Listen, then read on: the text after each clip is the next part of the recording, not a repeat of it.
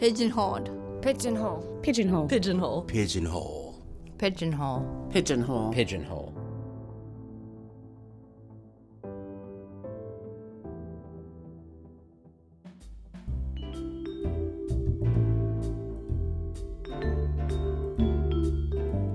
Last month's episode was a short interview with Jess Thom of Touretteshero.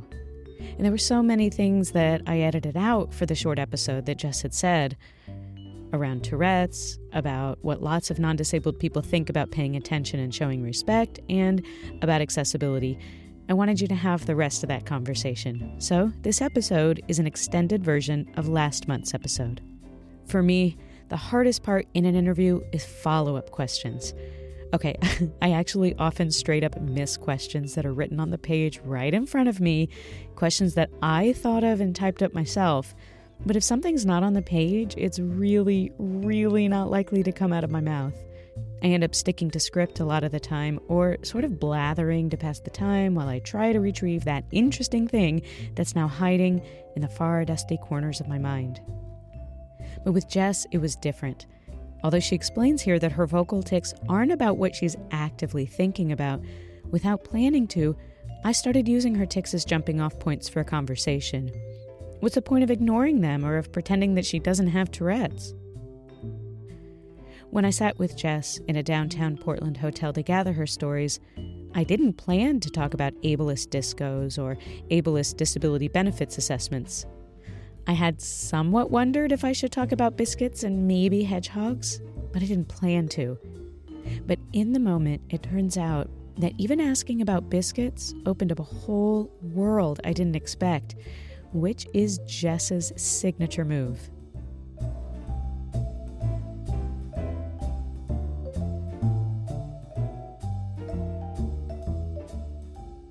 Head check.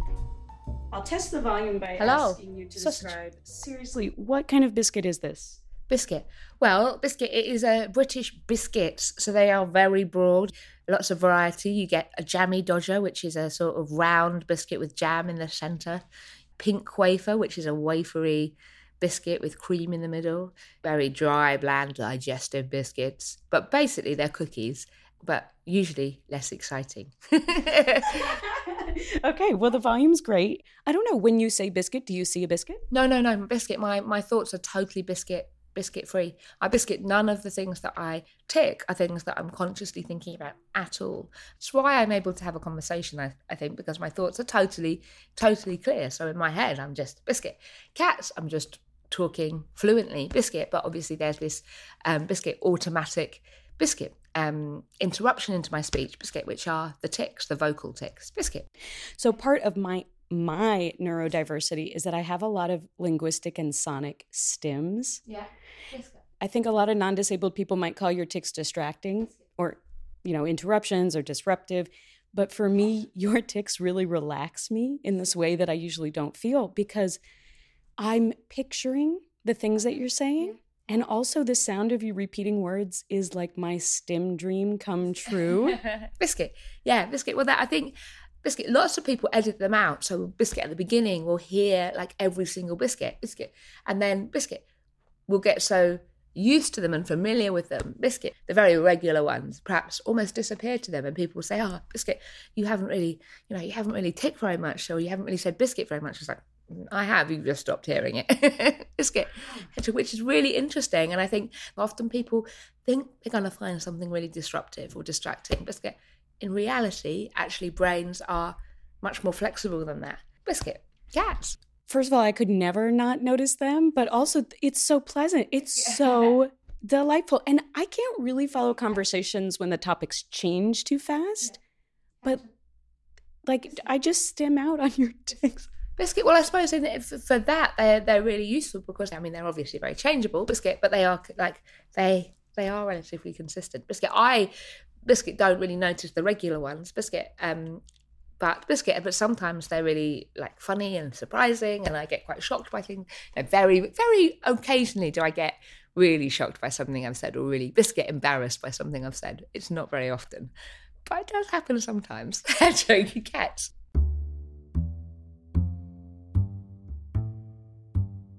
I think biscuit Tourette's is definitely a condition where people, I think because it's so complicated and biscuit because brains aren't brilliantly understood, biscuit sometimes people can become really focused biscuit on that outward expression the tics is the outward expression of biscuit of my neurodiversity and biscuit will therefore try and say oh you're ticking loads. Is that because you're angry or stressed or frustrated or, or you're not ticking very much? Like you must be better that scrutiny biscuit of people's bodies and the sort of assumptions and preconceptions that go along with that um, can be really wearing. It's you know they're you know they're not necessarily the things that are dangerous in our existence, but they are the things that are exhausting.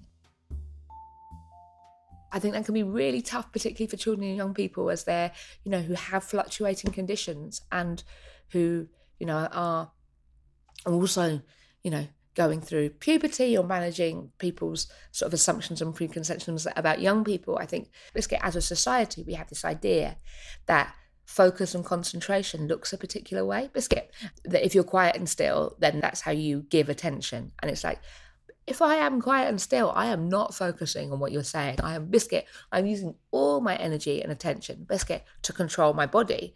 Actually, if I'm moving around and making noise, I'm much better able to concentrate and take in whatever's happening around me. And I think that's definitely not just related to, to Tourette's. That spans biscuit a really wide variety of people but this idea that attention is like you can only focus in this one way and that's the way you have to show respect and concentration and care all of those things are about trying to you know normalize different types of experience actually if we just all had a more flexible attitude to what what we're expecting and not expected you know normative behavior, if we had a wider understanding of what it means to be a human being, Biscuit, then I think we would naturally create better spaces for people whose bodies and minds work differently.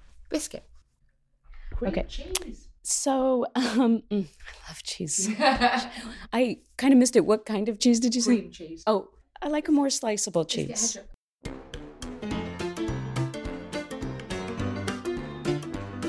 We once did a show in London, and we'd been touring our, our previous show backstage in Biscuitland, you know, all over the country. And it's a show that makes space for my tics and gives like gives them room to be creative and to be really abstract and be really surreal. Biscuit, and then we were doing this show in London and Biscuit, and my tics literally only talked about doorways and cheese for the entire show. With, a, with an occasional reference to Alan Hansen, who is a really obscure football commentator from the 1980s.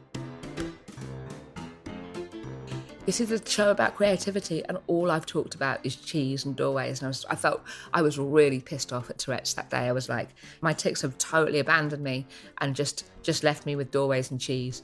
and Alan Hansen, who in a previous interview was in your handbag, I think. Yeah, quite possibly. He does crop up in all sorts of places. Is Tourette's like your improv partner or your writing partner? yeah, it often is as a as a as a creative person, using tics as a way of um, accessing spontaneous creativity is definitely some part of my practice.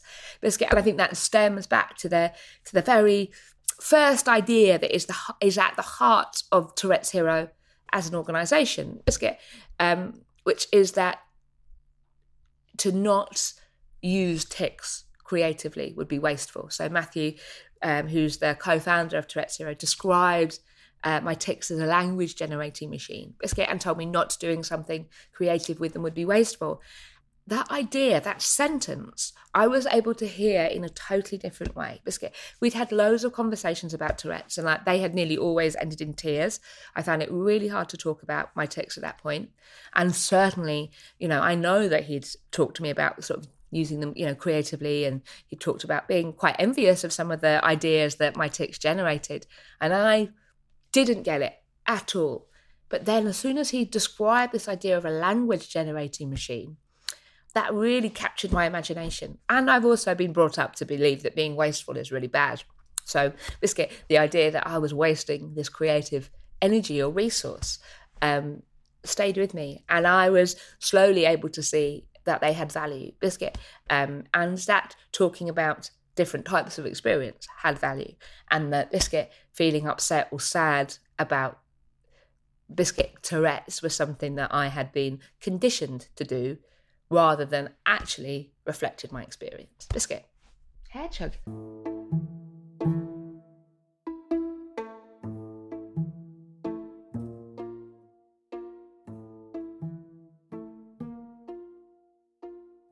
People always ask me about like why biscuit. Um, I'm often asked uh, biscuit if my chest hurts because when I bang it, which is uh, you know I've got a motor tic where I thump my chest hundreds of times, and people are often concerned for me about that, which is I understand. People are often really curious about my sleep and how I sleep. Um, people are often curious about whether I would take a magic pill and make my tics go away. I always say that I would be much more interested in a magic pill that made society uh, more inclusive and cured ableism um, than changing my body. Um, biscuit. But I think, I think there are some of the things that probably aren't talked about are things that are maybe some of the darker things around having having an impairment and the lack of power that that can bring. And i think this yeah i think i don't get very many opportunities to talk about how precarious my life sometimes feels. It feels precarious because lots of lots of the great things about my life are dependent on decisions of other people. So I am not disabled by my body, but I would be disabled by a lack of support. And I have great support um, at the moment, but that always feels like that's something that could be taken away. And I think lots of disabled people who require support, I think, probably feel this precariousness about that. And there's a certain urgency, I suppose, to some of my work because I feel like I have to do this now in case some of that is whipped away from me.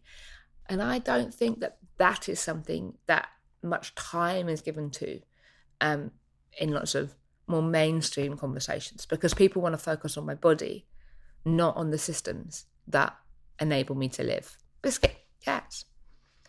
Sausage. Da da da. Disco.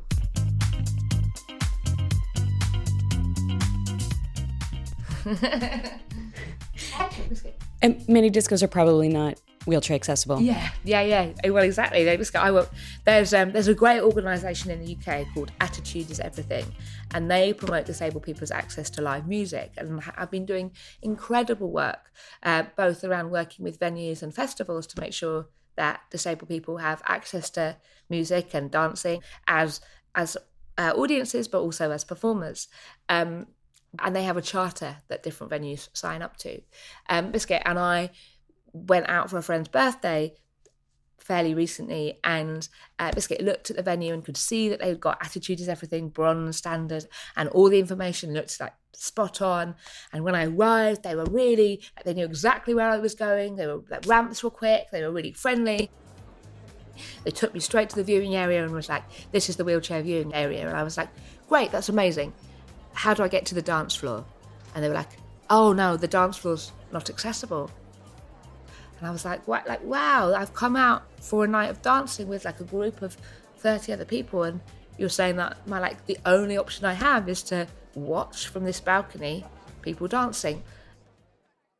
But I think places often feel uncomfortable with saying this is not accessible. And so they don't say anything. And I think that that is another thing that we really need to tackle the embarrassment. It's like if you feel embarrassed about it not being accessible make it accessible. But if it isn't accessible and you can't change that or you haven't changed that yet you have to make that really clear so that people can make decisions about their about their well-being and what they do. Like maybe we would have gone to a club with an accessible dance floor. Maybe we wouldn't. But whatever whatever happens it's really essential to share that information. And it's not my responsibility all the time to be checking access. Like there's a, a, an idea that I'm really interested in that I read an article about, but it was the concept of forced intimacy.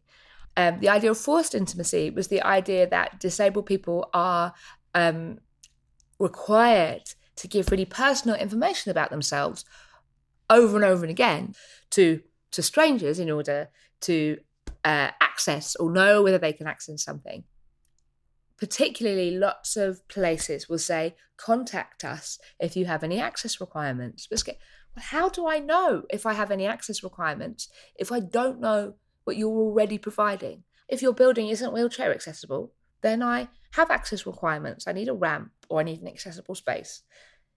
But I don't know whether that's necessary or not if you don't tell me. And so often the emphasis is put on disabled people to like spill the beans about every aspect of their personal life to get access to something that dis- non disabled people don't need to do that. You know, I'm very lucky that I have a package of support that meets my requirements at the moment. I'm aware that I haven't always had that, and I won't necessarily always have that in the future. So the support that I need at work comes from a separate pot of funding. Um, and actually, for a long time, I had support in work, but not support at home.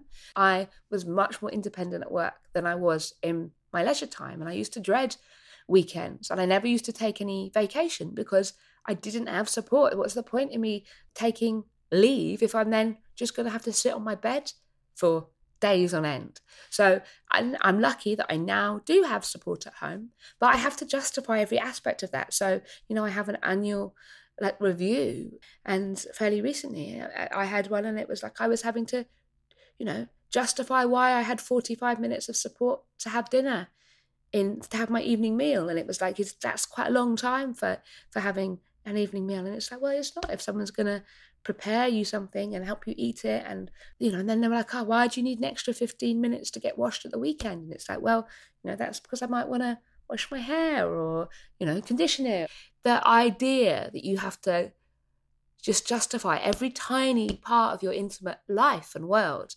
like is exhausting. But also biscuit i have lots of privilege within my life as a disabled person. But in those conversations you know, when my social worker was talking about my big care package, and, you know, she was saying that repeatedly, that language of consumption of resources, Biscuit, it's really easy to internalize that language and to feel shame. And I immediately went to, you know, felt feeling guilty that I had more support than other people or feeling like I was consuming resources, even though actually the funding that I get then pays other people to provide my support and makes me an employer and goes back into the economy and all these things that you know within a capitalist system are like you know are how it's been set up however the idea let's that to be a disabled person automatically means consumption of resources and burden and um, is something that i have to actively fight against in my own mind it's just all our systems have that language built into them. Medical systems across the world um, and doctors across the world are trained with the idea that to be a disabled person is to or you know it's to be a failed person you know in their eyes. It's like they're so focused on fixing and curing. If they can't do that, that that's something that's very confronting.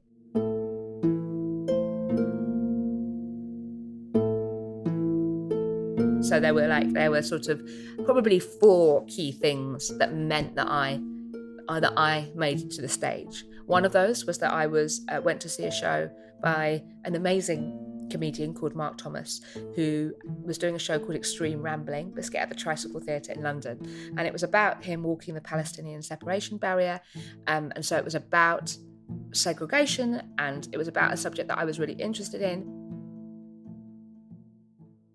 I like I hadn't been to the theatre for ages, but I really wanted to go. So we got in touch with Mark, we got in touch with the theatre. Biscuit, we met him beforehand. He introduced me to the audience. We did all of this preparation. Biscuit, but despite all of that, I was still uh, asked to move at the intermission because of the noises I was making. And I was asked to sit in a sound booth at the side of the stage behind glass. And so we were watching this show about segregation and about separation from this segregated position. And I absolutely sobbed. I felt so humiliated and upset. And I, in that moment, I promised myself that I would never set foot in another theatre again. Um, because it felt damaging to me. And it was like, it felt like the, I got the very clearly got the message that this isn't a space for you. Um, fortunately, that wasn't a promise that I kept. So that was a key moment in realizing that the only seat in the house that I knew could definitely knew that I wouldn't be asked to leave was on the stage. So occupying that space and making a show about like my experiences accessing live performance, but you know, felt important. In that moment it didn't but that was a key moment on the line on the on the journey on the road to that. Another key moment was going back to the same theatre a year later to see francesca Martino, martinez's show what the fuck is normal. It wasn't a perfect experience but we but again it was a negotiated experience. And uh, what i did see was somebody whose experiences reflected my own and made me feel confident that that was something that i could do. Biscuit and and should do. Then Matthew went to the um, Edinburgh uh, Fringe Festival. He looked out shows about disability and found that there were very few. Um, Biscuit and but he did see some work that really it made him think we should take a show to Edinburgh. And he went in 2013, and we took the show in 2014. So it was a very quick turnaround. And the other thing, the other key moment is that I got on stage uh, at a festival, a music festival, with an amazing co- comedy songwriter with bipolar disorder called Captain Hot Knives, who has an incredible mind and is and makes these hilarious songs and stories. And Biscuit never writes down a single lyric, but Biscuit, um, the first time we met, um, Biscuit he was tuning his guitar, and then my tics started uh, uh, uh, going off in sort of surreal tangents, and then he was super quick to turn them around and make st- use them as the starting point for stories. And so we um, we got on stage together and did that um, uh, for the first time, and it's something we've gone on to do lots and lots. And I, we describe it as a masterclass in spontaneity because neither of our brains are able to do the same thing twice. Uh, and I suppose all of those things came together to make me feel that I needed to take up space in cultural venues and that I felt confident to do it. Um, and that that would add biscuit a load of extra stuff to everybody's experience. If the only narratives that you have about disability are from the mainstream press, then you know, biscuit all you've got to draw from are the sort of tragic, uh, overcoming, uh, burdensome stereotypes. And that's not what many disabled people's lives look like. Let's go. The amazing um, Stella Young, who sadly died a couple of years ago, she has done the most brilliant TED talk on the concept of inspiration porn. And I think the the line within that that I just was so like just so blown away by and just was like, yes, yes, yes, was actually when she said very at the very beginning, um, I'm here to tell you that you've been lied to about disability. And we've all been lied to about disability, and we've been told that disability is a bad thing, and to live with disability makes you exceptional. It doesn't, it isn't a bad thing. And to be a disabled person doesn't make you exceptional. Biscuit, headshot, catch. I have a really interesting relationship with inspiration as an idea and as a form because as a disabled person my natural inclination is to hate anything to do with inspiration uh, because of how often it's used in relation to disability in really patronizing stereotypes and damaging ways. However i went to an event a couple of years ago and heard this amazing woman speaking about whistleblowing uh, on a horrific abuse scandal in the uk and how long it had taken her to get that to be heard and how clearly she advocated for young people who were being abused and, and, and damaged by that by people and a system. I was just listening to her and I thought I was like, I this is so amazing and I I'm gonna change how I do things and I'm gonna think about it. And then I was like, I was like, shit, I've been inspired. Biscuit. And I realized that I have this really like difficult relationship with the word inspiration. But actually to inspire change, to be inspired, is like an incredible and beautiful act and is an incredibly humane act. And from that moment on, I was like, I'm going to really work to try and alter my relationship with inspiration, to reclaim it as a word and as, a, as an experience, biscuit, but to make sure it is only ever being used when it has really inspired action rather than just as like, at least my life is not like that my aim is to inspire people in lots of ways, but not to inspire them because I'm disabled. I want people to change and create a more inclusive society. And I know that humour and art are powerful ways of inspiring and catalysing that change. Biscuit. Sausage!